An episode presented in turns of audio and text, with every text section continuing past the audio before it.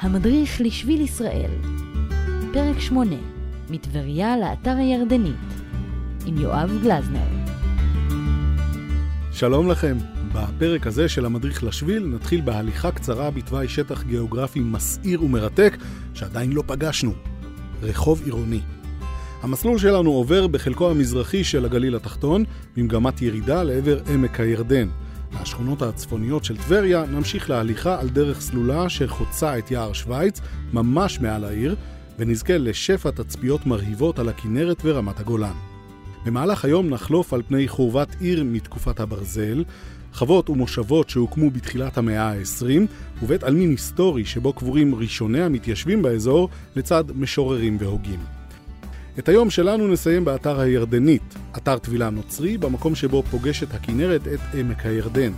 מצפה לנו יום קצר בלי אתגרי הליכה מיוחדים שמומלץ לצרף אליו ילדים. אז קדימה, כובע, מים, מצב רוח טוב, יום קליל בירידה לפנינו. אני יואב, ואנחנו יוצאים לדרך.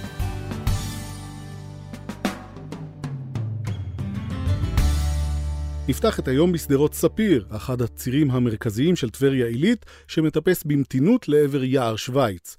כשנגיע אליו, נשאיר את העיר מאחורינו.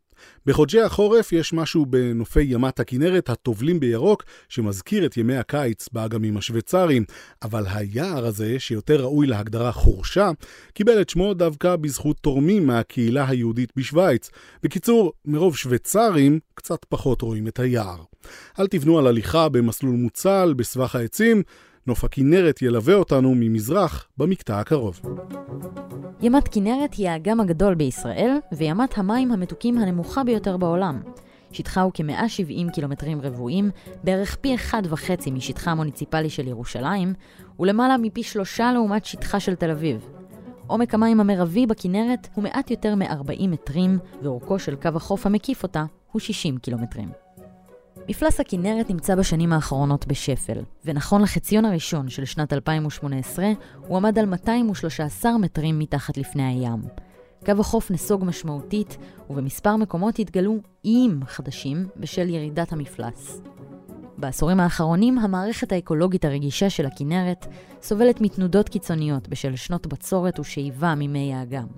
יש בה 19 מיני דגים טבעיים, ועוד 8 מינים שהוכלסו בה בידי האדם, חלק מהמינים זוכים לתגבור מלאכותי בניסיון לשמר את האיזון האקולוגי השברירי ולסייע לענף הדייג המקומי.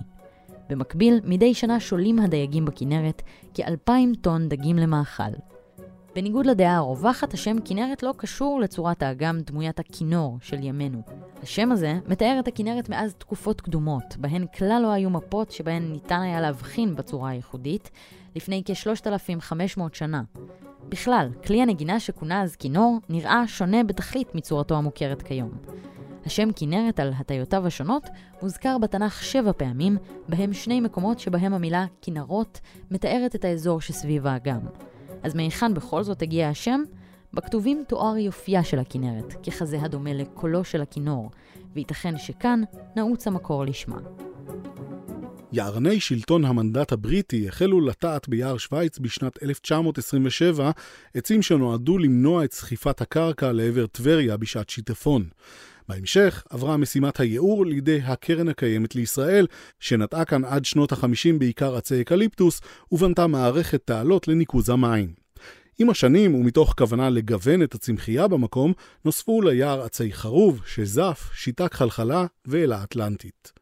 בשעות הקרובות נמשיך בכיוון דרום-מזרח, כשמשמאל מלווים אותנו נופי הכנרת ורמת הגולן, ולפנינו עמק הירדן, שאליו נרד בסוף המסלול. רמת פוריה, שלאורכה אנחנו צועדים, נמצאת כ-200 מטרים מעל גובה פני הים. האזור הנמוך שאליו אנו צופים הוא חלק מקו שבר גיאולוגי שעובר לאורך הארץ מאילת, דרך ים המלח ובקעת הירדן ועד עמק החולה. אבל למעשה מתחיל במוזמביק שבאפריקה ונמשך עד לדרום טורקיה. רק לפני רגע היינו בכנרת, ולא סתם היא מצאה את מקומה כאן.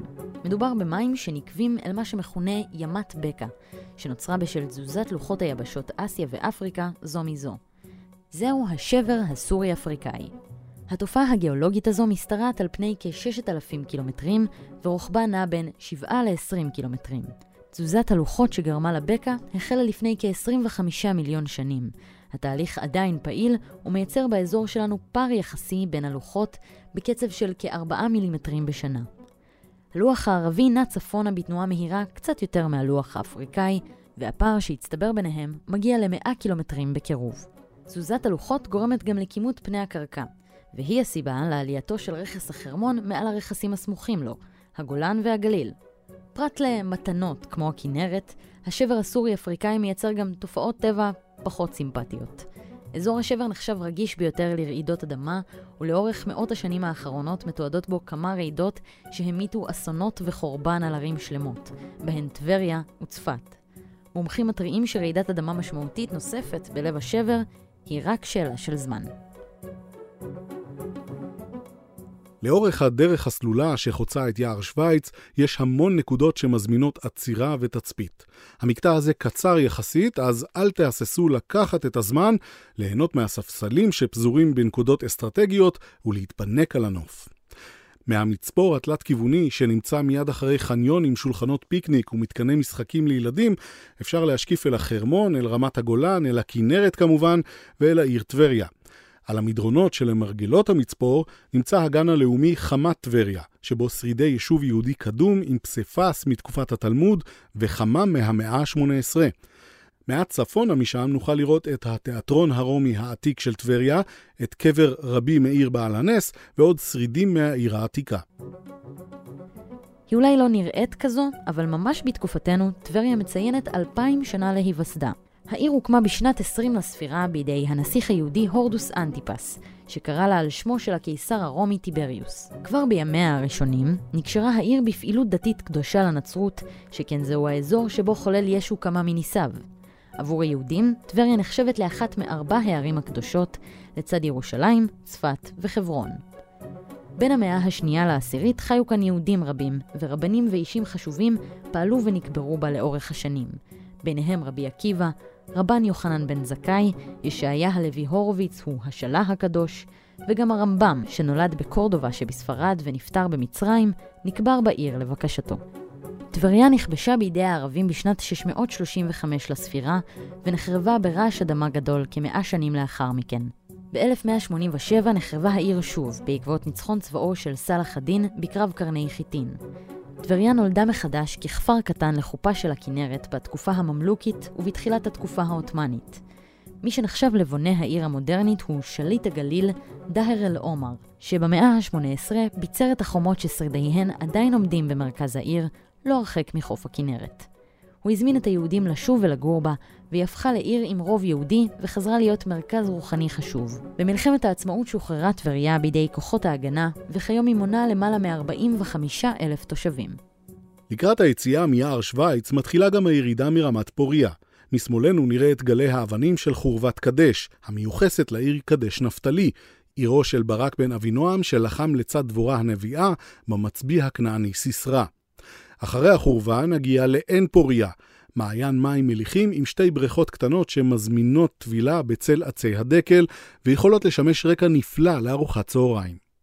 במעלה הגבעות, ממערב לנו, נמצאים פוריה עילית, פוריה נווה עובד ופוריה כפר עבודה.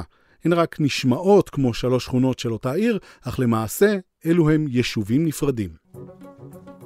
תחילת ההתיישבות היהודית על הגבעה הזו הייתה בשנת 1911, אז הוקמה כאן אחוזת פוריה, חווה חקלאית פרטית שבשיאה העסיקה 50 פועלים יהודים וערבים. נזקי הטבע, בעיות מים, קשיים כלכליים ותשלומי הבקשיש לשלטונות הטורקים הקשו מאוד על קיומה של האחוזה, ומקימיה נאלצו לעזוב אותה. עד תחילת שנות ה-30 היו שלל ניסיונות לחזור וליישב את המקום, שצלחו רק בתחילת שנות ה-40, כאשר גרעין ההתיישבות של קיבוץ אלומות, שהנשיא המנוח שמעון פרס היה אחד מחבריו, התיישב כאן. נמשיך לרדת על השביל שעובר בין שטחי מרעה, שדות ומטעי זיתים ותמרים לכיוון הגגות האדומים של המושבה כנרת. אחרי שנעבור עוד אחת מספריות השביל, ניכנס למושבה כנרת דרך רחוב המייסדים, שם עומדים כבר למעלה ממאה שנים בתיהם של ראשוני ההתיישבות במקום. ביציאה מכנרת נוכל לבחור אם להמשיך על השביל או לנצל את ההזדמנות ולבקר בבית הקברות, שנמצא ממש על שפת האגם, שבו קבורים בין השאר רחל המשוררת, ברל כצנלסון ונעמי שמר. נוכל להוסיף לביקור גם טבילת פרידה מהכנרת וסיור בתל בית ירח, יישוב שמקורו בתקופה הכלכוליתית לפני כ-6,000 שנה. אם נבחר בציר המקורי של שביל ישראל, נמשיך מהיציאה מהמושבה כנרת לצידם של מטעי תמרים עד שנגיע לבית המוטור, המתקן העברי הראשון לשאיבת מים מהירדן, שנבנה בעבור אנשי קבוצת כנרת בשנת 1910, ונמצא כיום בליבה של חורשת אקליפטוסים. כמה עשרות מטרים בהמשך הדרך נגיע לאתר הטבילה הנוצרי ירדנית, שבו נסיים את המסלול שלנו להיום. אם בא לכם שכשוך או טבילה או סתם התרעננות, מומלץ לעקוף מימין את הירדנית ולרדת אל ערוץ הנחל בין עצי האקליפטוס. המדריך לשביל ישראל, כל מה שצריך לדעת על השביל של המדינה. תחקיר ותסריט סיון רדל, קריינות נוגה קליין, עריכה והפקה יואב גלזנר וגידי שפרוט.